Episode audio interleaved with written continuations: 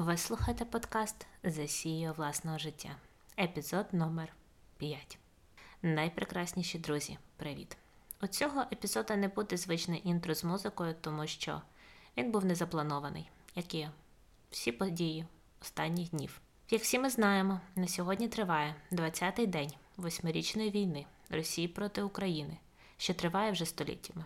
За цей час російські війська зруйнували наші міста і життя. Розбили шибки вікон і наші мрії, вбили тисячі українців та нашу віру в деяких людей.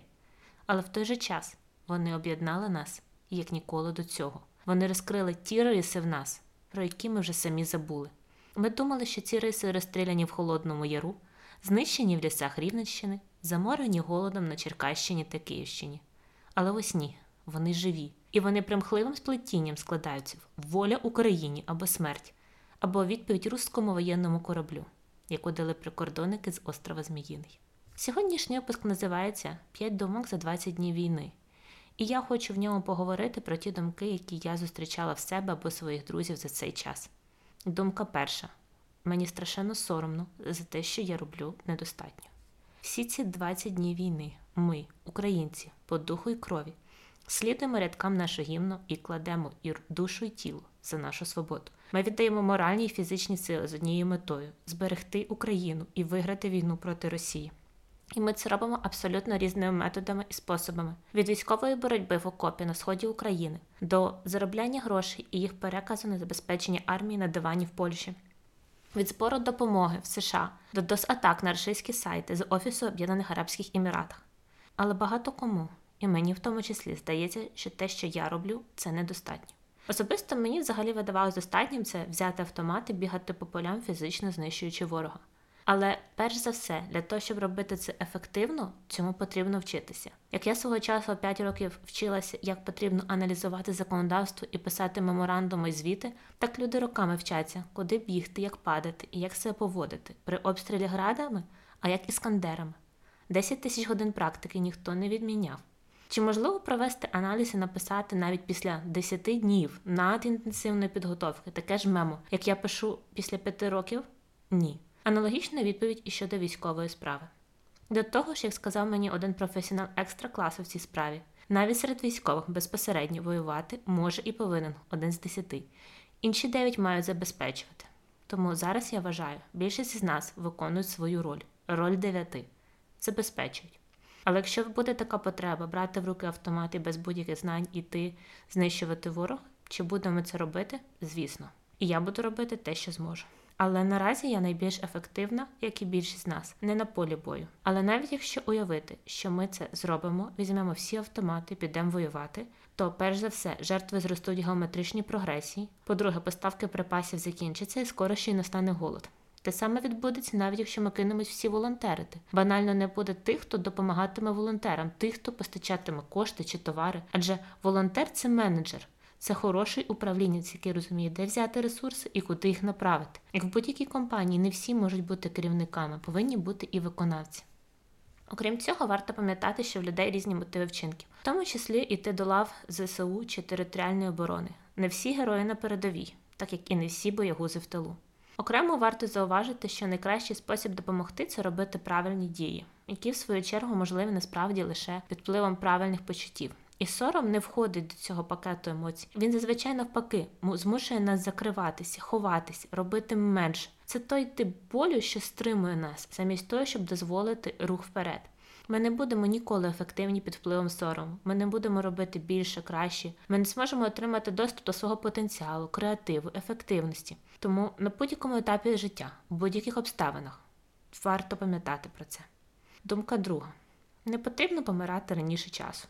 Перш за все, варто пам'ятати, що взагалі з кожною секундою життя ми все ближче і ближче до смерті. Всі, хто народився на землі, помруть. Якщо тільки серед нас немає героїв книги братів Стругацьких складно бути Богом, але будемо вважати, що вони не слухають цей подкаст. Навіть впродовж дня наш настрій не є стабільним, а змінюється від ейфорії, женіть їх наші дорогенькі ЗСУ, до безпросвітної депресії. Від мене нічого не залежить, мене можуть вбити, це життя жорстоке і несправедливе. В свою чергу, під впливом депресивних думок, які тривають дуже довго, ми перестаємо планувати навіть свій день. Ми перестаємо вірити в краще. Ми обираємо найгірший варіант, ми перестаємо сподіватись і впадаємо в відчай. Але ж насправді ми прийшли в життя не для того, щоб страждати. Ми прийшли це в життя не для того, щоб жити в болі і в нещастях. Ми прийшли жити. Ми прийшли жити під впливом різних факторів. Жити, проходячи різні рівні, будуючи, створюючи, приносячи щось, що залишиться після нас. Навіть під ударами орків, навіть в бомбосховищах, навіть втрачаючи домівки і рідних, ми не можемо дозволити їм зламати себе і здатись. Ми не можемо дозволити собі хотіти меншого, щоб потім не було так боляче розчаровуватись. Ні, ні і ще раз ні. Ми тут не для цього. Коли ми вирішували, що прийдемо в цей світ на цю землю, нас відкрито попереджали про те, що нас тут чекає, і ми погодились, ми зробили цей вибір. Тому ми не повинні і не маємо права ні морально, ні фізично дозволяти собі помирати раніше часу. Ми повинні прокидатися, ходити в душ, вставати з ліжка, чистити зуби, дбати про себе і тих, хто поряд, і робити все, що ми можемо для перемоги. Ми набагато сильніші за все зовнішнє. І головна битва за нас і за наше право виграється нами ж всередині, і ми достатньо сильні, щоб її виграти. Думка третя. Не потрібно вимагати від себе постійно бути в настрої болю, біди і жаху. Наш мозок чомусь дивним чином думає, що коли ми страждаємо, цим ми якось полегшуємо страждання інших. Однак абсолютно протилежною є правдою. Коли ми страждаємо, ми збільшимо кількість страждання і болю у всесвіті. Це нормально співпереживати, турбуватися, дбати, але нікому не буде краще, коли ви будете страждати до тої мети, що вже допомога знадобиться вам. Це абсолютно нормально відчувати всі емоції, які можуть виникнути на війні, бо війна це апріорі ненормальна ситуація. Реакції на одні і ті ж події можуть бути абсолютно протилежними. Окрім цього, кожен із нас зіштовхується з різними подіями, на які він по-різному реагує. Але не потрібно навмисне себе намагатися постійно залякувати, прикручувати найстрашніші варіанти і не дозволяти нічого іншого. Почуття будуть змінюватись впродовж дня. Головне проживати їх, за потреби звертатись до спеціалістів, говорити з тими, кому довіряєте, і пам'ятати, що ми на землі не для страждань. Думка четверта.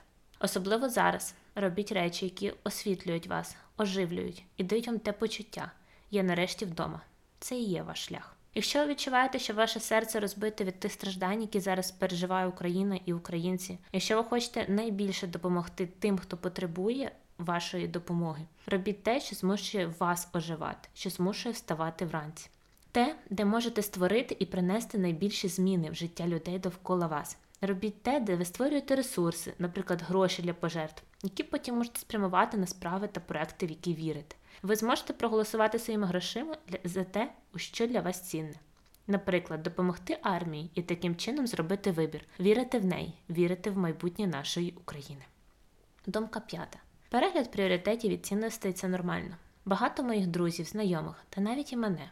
Війна змусила задуматись над тим, як ми жили до цього, що робили, з ким проводили час, яке враження хотіли справити, що для нас було цінним. Війна це коли ми всі без макіяжу і в одязі, які встигли взяти з собою, ніхто навіть не переймається і не думає про це. Ми стало абсолютно неважливим, як ти виглядаєш, і ніхто не звертає увагу на твої мішки, синці під очима, чи, не дай Бог, прищі.